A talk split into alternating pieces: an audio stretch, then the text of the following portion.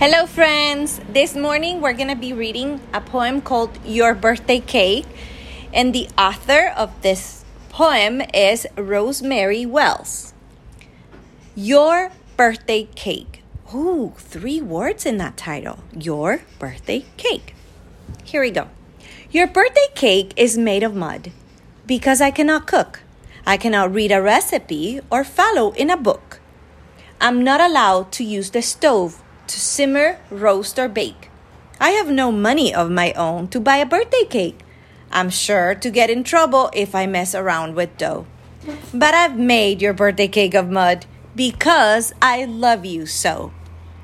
I hope you enjoyed our poem this morning. Make sure you listen to it again.